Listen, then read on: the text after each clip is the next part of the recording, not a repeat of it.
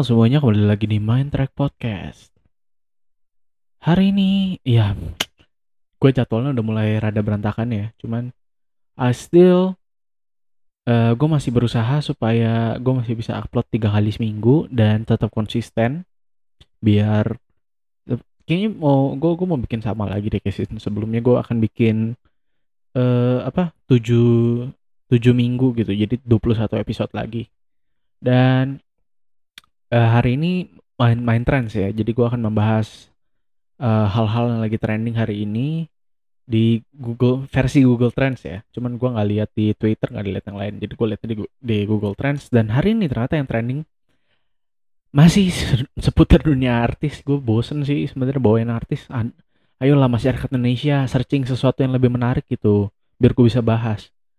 Uh, dan lagi-lagi kasusnya narkoba gitu dan ternyata ini yang ketangkap narkoba itu pemain preman pensiun. Ternyata preman pensiun belum pensiun pensiun amat ya. Namanya Jamal. Jamal bintang preman pe, uh, preman pensiun. Dan dari gue baca sih dia ada salah satu alasan kenapa oh jadi dia tuh udah, udah dua kali ditangkap karena narkoba ini yang kedua kali kayaknya ya kalau kalau gue nggak salah baca ya kurang lebih kayak gitu ya dia udah udah pernah ketangkap terus ketangkap lagi. Dan salah satu penyebab dia bilang kenapa dia mau konsumsi narkoba lagi alasannya karena sepi job. E, karena kan dia tadinya e, apa aktor gitu ya main film main sinetron dan kalau ya kalau sepi job yang ada duit gitu kan jadi susah apa segala macam. Tapi kalau dipikir-pikir ya gue gue akan rada gimana gitu kan uh, kalau kalau orang pakai narkoba terus alasannya karena nggak punya duit gitu. Kayak kenapa lu uh, beli barang mewah? Karena gue nggak punya duit gitu. Aneh banget aja gitu. Maksudnya kan narkoba itu mahal. Setahu gue ya gue nggak tahu ya gue nggak pernah make ya. Uh, yang yang gue dengar dari teman-teman nah, kok teman-teman dari orang-orang sekitar dari polisi dari sosialisasi dari guru-guru katanya narkoba itu mahal harganya. Uh, jadi ya aneh aja gitu menurut gue kalau kalau lu nggak punya duit terus lu uh, malah makin narkoba gitu. Ya well gue nggak gue nggak menghakimi ya. Makanya gue uh, gue yakin pasti banyak banyak alasan lain kenapa dia memakai narkoba. Dan bisa jadi sebenarnya masuk akal masuk akal aja kenapa orang miskin bukan orang miskin ya maksudnya orang lagi susah atau lagi stres nggak punya duit malah uh, pakai narkoba. Padahal narkoba itu mahal. Ya ya udah frustasi aja kali ya. Makanya mau mau mencoba melarikan diri dari kefrustasiannya itu dengan menggunakan narkoba. Dan nggak banyak yang pengen gue bahas dari sini sih ya seperti biasa aja gitu. Apa artis kena narkoba dia mengajukan rehabilitasi terus polisi kembali lagi-lagi memperalat artis sebagai alat kampanye anti narkoba. Kalau kata Panji Pragiwaksono ini hal yang salah karena kesannya ya gue udah pernah bilang gue gue udah pernah bahas juga uh, mempertontonkan orang yang bersalah itu bukan hal yang baik buat gue dan kembali kayaknya gue masih setuju mempertontonkan orang yang bersalah sekalipun kesalahannya layak dipermalukan ya quote on quote gitu. Tetap aja nggak nggak nggak boleh gitu. Akhirnya lu memper memperkeruh suasananya memperkeruh uh, mental state-nya dia memperkeruh psikologinya dia. Malah ya di orang-orang kayak gitu jadi ditolak gitu di society di masyarakat. Dan dia jadi lingkaran setan. Ntar dia keluar uh, ditolak sama masyarakat pakai narkoba lagi masuk lagi uh, terus klarifikasi lagi makin parah judgementnya dari masyarakat akhirnya rehabilitasi lagi atau penjara lagi keluar lagi masih ditolak masyarakat. Ya itu nggak bagus aja menurut gue dan kayaknya gue membahas ini deh. Waktu gue baru masuk SMA jadi itu kayak ada semacam penyuluhan pas gue MPLS ya masa pengenalan lingkungan sekolah itu ada penyuluhan anti narkoba gitu lah kurang lebih dan di momen itu gue ingat banget satu sekolah tuh satu angkatan pada ngeliatin gue dan uh, punya julukan sama buat gue waktu itu Nathan Gula jadi kenapa gue disebutin Nathan Gula? Bukan karena gue manis ya, jijik banget. itu karena gue nanya sama pas pas dia buka sesi pertanyaan gue nanya gula itu menurut riset lima kali lebih bikin candu daripada sabu kalau eh daripada kokain? Kalau gue nggak salah ya seingat gue sih kayak gitu. Lima kali lebih bikin candu daripada kokain dan penyebab kematian nomor satu di dunia adalah diabetes. Terus kalau gitu kenapa narkoba dibikin ilegal sedangkan gula nggak dibikin ilegal dan lagi-lagi ya polisinya nggak di brief untuk pertanyaan itu ya. Jadi dia menjawab ya segala sesuatu yang berlebihan kan tidak baik. Uh, segala sesuatu yang kebanyakan kan nggak baik. Ini jawabannya gitu-gitu aja. Well it doesn't uh, answer my question gitu sebenarnya. Lu tahu bukan bukan bukan itu yang gue pertanyakan gitu. Yang gue pertanyakan adalah ini udah jelas-jelas lebih bikin candu dan lebih mematikan gitu. Masa lu biarkan beredar di masyarakat? Kan nggak bisa. Harusnya kalau kalau standarnya berpikir kalau kalau pola pikirnya bahwa narkoba itu ilegal karena karena bahaya karena apa membunuh gitu kenyataannya uh, gula bikin lebih lebih candu daripada narkoba dan uh, apa dan ya penyebab kematian nomor satu di dunia adalah karena karena diabetes. Tapi setelah gue pikir-pikir lagi akhirnya. Setelah gue berkontemplasi ya gue gue merenung gitu gue mikir lagi. Gue gue gue ketemu jawaban ini. Ma, uh, pemerintah atau pemerintah secara umum ya nggak nggak ngomongin Indonesia doang tapi dunia dan sistem ekonomi itu. Nggak peduli lu mati apa hidup sebenarnya. Yang penting lu punya cukup panjang jangka hidup untuk uh, ber, uh, untuk jadi produktif dan menghasilkan uang dan uh, belanja gitu. Dan untuk menghabiskan uang lu dan untuk konsumsi gitu. Itu kan uh, menggerakkan roda perputaran ekonomi ya. Jadi kalau lu cukup panjang umurnya lu akan ya yang apa-apa aja. Lu lu akan tetap dipandang baik sebagai masyarakat uh, sebagai sebagai warga negara atau sebagai masyarakat. Karena ya lu tetap berkontribusi untuk kemajuan negara, untuk kemajuan ekonomi dan segala macam lah. Yang bermasalah adalah meskipun gula itu lima kali lebih bikin candu dan uh, menjadi penyebab kematian nomor satu di dunia, tapi gula itu matinya lama gitu biasanya. Biasanya kalau udah tua gitu udah udah 50 60 tahun baru mati gara-gara diabetes. Nggak uh, jarang-jarang lah kemungkinannya kalau lu mati di umur 20-an atau 30-an karena karena kebanyakan makan gula ya. Kecuali lu makan tiga centong tiap hari lain cerita mungkin mungkin lu akan mati di umur 30-an. Cuman kan sekalipun lebih bikin candu dan mungkin sekalipun dosisnya lu makannya apa dalam dalam 80 70 80 tahun itu lu lebih banyak makannya daripada daripada makan narkoba ya tetap aja lifespan lu masih banyak gitu masih masih panjang jadi nggak apa-apa lu masih secara ekonomi secara uh, ya secara ekonomi lu masih masih produktif gitu, masih bermanfaat. Kalau narkoba lu langsung uh, apa uh, bisa dalam jangka pendek gitu. Misalkan lu lu cuman lima tahun, enam tahun sampai 5 sampai 10 tahun lu pakai, lu bisa langsung mati gitu. Jangka hidup lu berkurang jauh. Tadinya misalkan harusnya 80 tahun. Ini kalau lu pakai narkoba bisa 30 40 tahun doang. Kan itu berkurang 50%. Kalau di, dipikir hitung-hitung kasarnya lah, berarti kalau kalau narkoba itu dilegalkan kemungkinan besar uh, produktivitas masyarakat itu berkurang sampai 30 sampai 40 apa 50 40 sampai 50 persen lah kurang lebih. Gua nggak ngitung data ya cuman ini uh, analogi aja. Kalau dipikir-pikir kalau mas uh, harapan hidup orang berkurang setengahnya kemungkinan besar uh, kan dia uh, karena dia mati dia nggak bisa spend duit lagi dia nggak bisa nggak bisa kerja lagi nggak bisa menghasilkan lagi jadinya ya penghasilan negara penghasilan uh, dunia ya itu akan berturun gitu. Akhirnya kemajuan roda ekonomi akan terhambat. Kurang lebih gitu sih.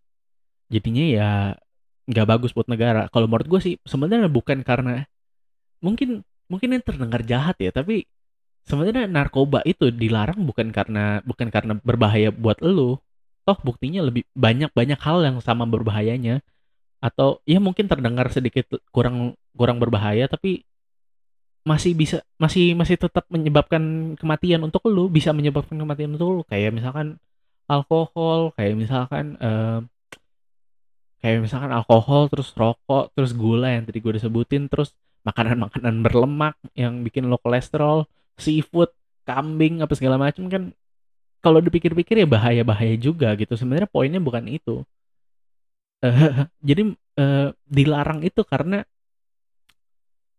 eee, lu diharapkan untuk menghasilkan sebanyak-banyaknya uang gitu. Di di diharapkan untuk menghasilkan, eee, seproduktif-produktif yang lu gitu, su supaya lu bisa di ya lebih bisa menghasilkan buat buat bangsa dan negara, kurang lebih sih gitu ya. Sebenarnya bukan karena mematikan, tapi karena lu jadi useless aja kalau lu pakai narkoba. Satu, lu duitnya jadi nggak bisa kemakan sama negara, karena narkoba kan nggak bisa dipajakin, nggak mungkin gitu maksudnya. Eee, gimana pajaknya, mau mau yang aneh aja gitu kalau narkoba dipajakin dan itu nggak gua nggak setuju lah kalau narkoba dipajakin. Dan, eee, apalagi ya, iya duit eee, duitnya nggak bisa dimakan sama negara karena akhirnya dimakan sama bandar-bandar narkoba, sama, eee, pengedar-pengedar narkoba dan nggak bisa nggak bisa diambil sama negara kan nggak mungkin lu pajakin gitu, tadi gua udah bilang kan. Terus yang kedua adalah, eee, jangka jangka hidup lu jadi pendek gitu, jadi lu nggak bisa menghasilkan cukup banyak gitu untuk untuk untuk untuk negara gitu. Jadi ya merugikan buat negara hal itu. Harusnya bisa lu lu bisa menghasilkan misalkan sama hidup lu, mmm, berapa ya? satu miliar gitu misalkan, satu miliar se sepanjang hidup lu, lu akhirnya ya cuman bisa menghasilkan lima ratus juta Kan tadi gue udah bilang itu ngedrop sampai 50% tuh gede banget maksudnya. Jadi itu sangat merugikan buat negara, jangan jangan sampai kayak gitu. Dan apalagi alasan alasan lainnya ya, narkoba itu dilarang karena, eee eee, menghabiskan uang iya tadi gue udah bahas sih soal menghabiskan ini paling itu sih 2 alasannya, 2 alasan paling paling besar, paling major gitu ya kalau menurut gue. Mmm, ya itu sih. Jadi, eee, buat nah, salah satu yang paling kontroversial, bukan bukan kontroversial, paling sering orang kayaknya, eee, tentang atau orang paling pengen legalkan gitu, yang harusnya dikeluarkan dari golongan narkoba itu kan ganja ya. Banyak orang yang mengharapkan ganja itu dikeluarkan dari kelompok narkotika, apalagi golongan satu gitu. Jadi diharapkan bahwa ganja itu dikeluarkan supaya bisa dipakai, karena ganja itu sebenarnya nggak berbahaya. Menurut data menurut data katanya ya, gue nggak tahu ini bener apa enggak, tapi menurut data nggak ada satupun orang yang mati karena ganja ya, karena ngisap ganja ya. Mungkin kalau karena giting terus nabrak orang mungkin iyalah mati gitu. Tapi bukan karena ganjanya per se gitu, bukan karena substance-nya yang yang lu lu konsumsi gitu. Itu nggak mematikan sama sekali dan dan kata guru gua, ganja itu nggak nggak bikin addict. Lu nggak bakal addicted sama sama ganja. Eh, gua nggak tahu ini bener apa enggak karena gua nggak pernah nyoba nyimeng ya. Tapi katanya sih gitu. Jadi ganja itu bahkan ya menyenangkan gitu. Nggak nggak ada salahnya. Bisa buat obat, bisa buat rekreasional, bisa buat eh apa kayak terapi apa segala macam banyak banyak manfaatnya dan sebenarnya nggak ada bahayanya belum masih belum ketemu lah bahayanya di mana sih sebenarnya gitu. Masih masih rancu masih membingungkan. Karena eh, satu penelitiannya kurang dua mau diteliti pun nggak boleh gitu kurang lebih. Jadi ya tapi untuk hal ini kayaknya gue bisa gue gue nggak gue nggak terlalu concern sama ini sih. Maksudnya gue bukan pemakai ganja gue bukan orang yang harus diobati dengan ganja gitu. Karena katanya epilepsi bisa diobati dengan ganja gue bukan orang epilepsi keluarga gue nggak epilepsi dan ya gue nggak ada nggak ada urusannya sama hal ini. Tapi ya eh kalau cuman untuk research gue rasa sih harusnya itu diperbolehkan ya apa pun ya. Meskipun itu substance-nya bahaya banget meskipun itu mematikan banget gitu ya lu tetap harus research. Lu harus tahu kenapa itu mematikan gimana caranya supaya itu nggak mematikan kalau tiba-tiba uh, apa bocor keluar gitu atau atau sampai beredar apa segala macam itu harus tetap diteliti gitu. Sekalipun lu sekali sentuh langsung mati gitu lu harus tetap teliti gimana caranya supaya ini bisa ditransport dengan aman gitu misalkan. Iya for science kayaknya gue mau ngomong gitu sih maksudnya. Ya lu karena kebanyakan hal yang berbahaya itu berbahaya karena lu nggak tahu cara pakainya. Kayak apa ya? Mungkin zaman dulu orang hmm, nggak mm, mau pakai apa misalkan obat deh. Misalkan obat nih ya obat. Obat kan kita telan pahit gitu ya. Mungkin orang-orang zaman dulu tuh malas minum obat. Zaman dulu banget ya sebelum ada pengetahuan kedokteran apa segala macam mungkin zaman dulu itu zaman purba itu orang nggak ada yang mau minum obat. Ngapain? Nggak enak pahit terus uh, ya ya buat apa gitu nggak nggak nyaman di tubuh kita. Kayak suntikan deh misalkan kenapa kenapa gue harus memasukkan benda asing ke dalam tubuh gue kan itu secara logika ya secara logika bukan secara empiris ya. Secara logika itu terkesan berbahaya gitu memasukkan benda asing dari luar ke dalam tubuh. Itu nggak baik tapi ternyata itu baik. Itu itu baik gitu itu itu yang bikin teknologi kesehatan makin maju ke teknologi bedah deh. Mungkin ada orang-orang yang dulu mikir kayak kenapa gue harus bedah tubuh gue kan justru gue menghindari supaya jangan sampai tubuh gue luka gitu. Tapi karena kita udah bisa tahu cara pakainya cara pakai pembedahan yang aman cara teknologi harus steril gimana eh, sampai tingkat seperti apa harus seperti apa prosedurnya apa segala macam kita jadi bisa menggunakan itu untuk advantage kita gitu sekalipun dengan dengan ganja dengan narkoba jenis lainnya apa pun lah gitu kalau menurutku kokain sekalipun ya lo harus tetap teliti. Karena mungkin aja mungkin aja belum tentu belum tentu pasti ya ada gunanya. Tapi mungkin aja bisa bisa dimanfaatkan. Meskipun bukan untuk uh, meskipun misalkan bukan untuk manusia gitu tapi untuk teknologi jalan gitu misalkan jalan ternyata kokain itu bahan yang baik untuk mengganti as aspal gitu atau gimana. Ya gue nggak tahu tapi harus diteliti. Yang susah adalah menurut menurut menurut cerita ceritanya yang gue yang gue deng yang gue sering dengar gitu saat mereka mau teliti gitu saat mereka mau uh, mau ambil sampelnya ya susah gitu dipersulit. Gue nggak tahu sih bener apa enggak karena gue belum pernah nyoba juga tapi katanya emang sulit gitu untuk untuk diteliti hal-hal kayak kayak gini gitu narkoba. Dan untuk penelitian gue juga gue gue juga sebenarnya setuju sama ini sih.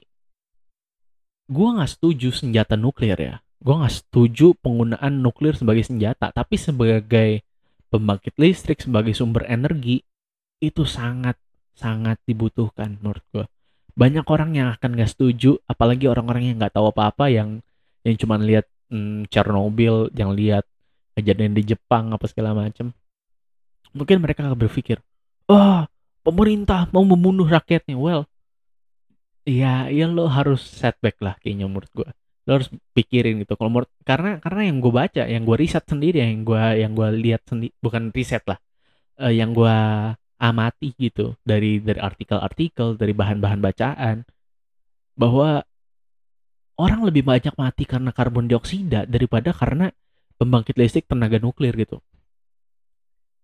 Yang mati kalau nggak salah ya, kalau kalau gue nggak salah inget itu sekitar di bawah 10 orang apa di bawah 20 orang ya per tahun itu segitu sedangkan yang mati karena karbon dioksida itu ribuan ribuan orang ratusan ribu orang dan lebih berbahaya gitu dan pembangkit listrik atau teknologi pembangkit listrik yang paling aman, penghasil energi yang paling aman itu sampai saat ini tuh cuman cuman nuklir.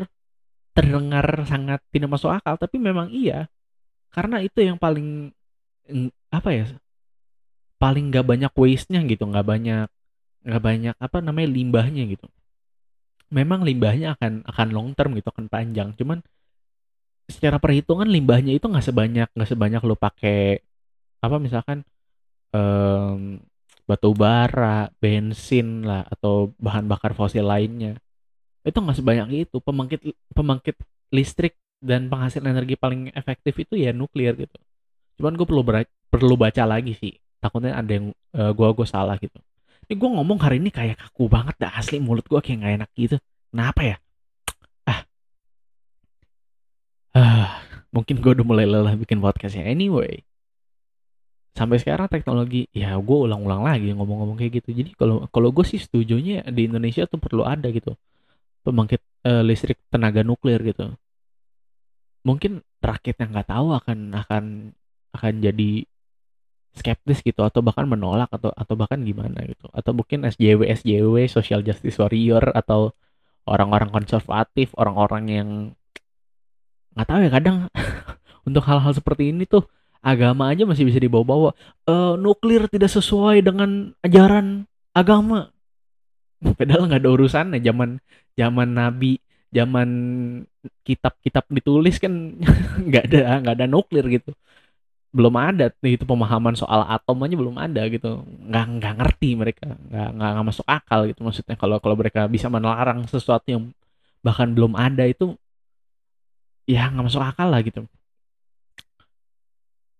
ya kenapa gue jadi bahas itu ya ya anyway uh, poin gue adalah untuk podcast hari ini uh, kita harus research lebih banyak sih soal entah itu narkoba, entah itu pembangkit listrik, entah itu sumber energi, entah itu kebijakan publik, entah itu apa pun lah semuanya harus lebih banyak researchnya.